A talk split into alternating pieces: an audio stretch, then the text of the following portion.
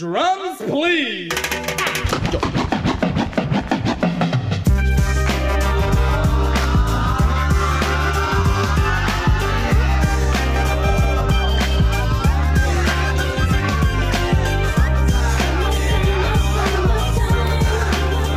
Good morning, Fabcasters. This is our bar with the Drive Time Podcast.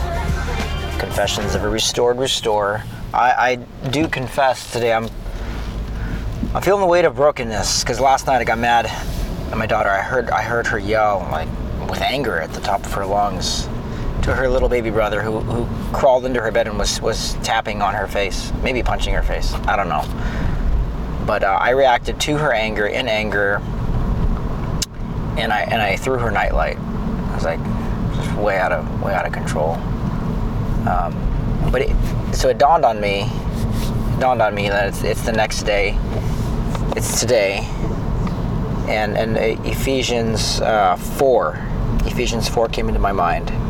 Um, Ephesians four twenty six, be angry and do not sin. So I, I was thinking about that this morning when I woke up, and it was that that's exactly what the passage is talking about when Paul's writing to these Ephesian believers. He's saying, um, be angry, but don't sin. And then uh, later on in that passage, he, he talks about, uh, I don't know what verse it is, but get rid of all anger. Get, get rid of it.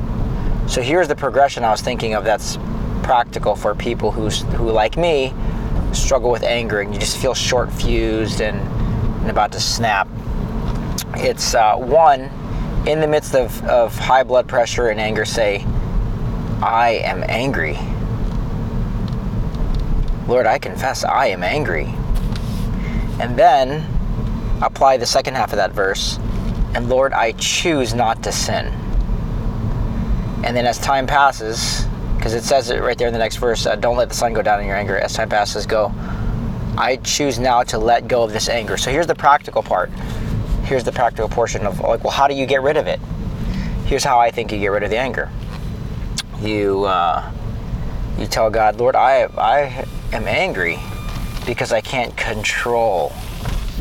So I now relinquish my desire to control the situation, and I thank you that you're in control. Thank you that I'm not in control. Thank you that you're in control.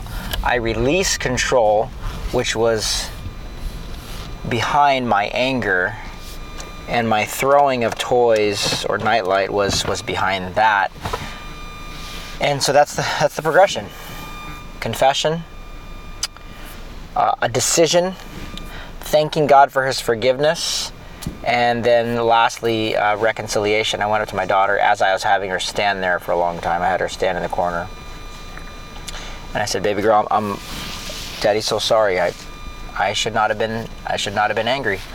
And she said, It's okay, Daddy.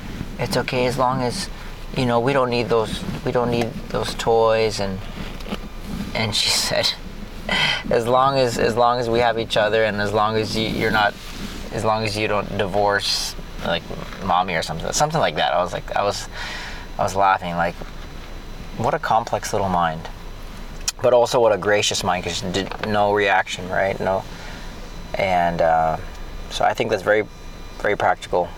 And since I'm parked here now, I'm gonna look up. I'm gonna look up a verse. Uh, here you go, Ephesians four, twenty-five. This is a guy named Paul writing to a bunch of people in in uh, Turkey, this place called Ephesus, modern day Turkey. Therefore, having put away uh, away falsehood, let each one of you speak the truth with his neighbor. For we are members of one another. Be angry and do not sin. Do not, the, do not let the sun go down on your anger and give no opportunity to the devil. So being angry is an opportunity for the devil. 28. Let the thief no longer steal, in the bondage of stealing, but rather let him labor doing honest work with his own hands, so that he may have something to share with everyone in need. Verse 29 Let no corrupting talk come out of your mouths, but only that such as is good for building up as it fits the occasion, that it may give grace to those who hear. And do not grieve the Holy Spirit of God by whom you were sealed for the day of redemption. That's verse 30. 31.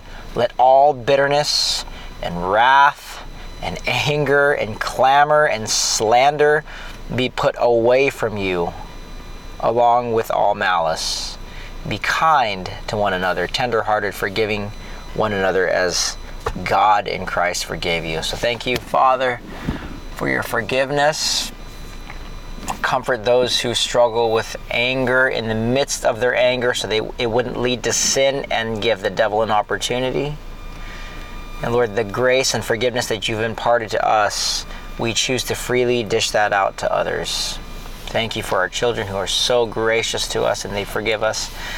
Lord, I, I am reminded that they are not my children, they're on loan from you. You're watching me watch them, and thank you for that opportunity. Thank you. In Jesus' name. Peace out, Fabcasters.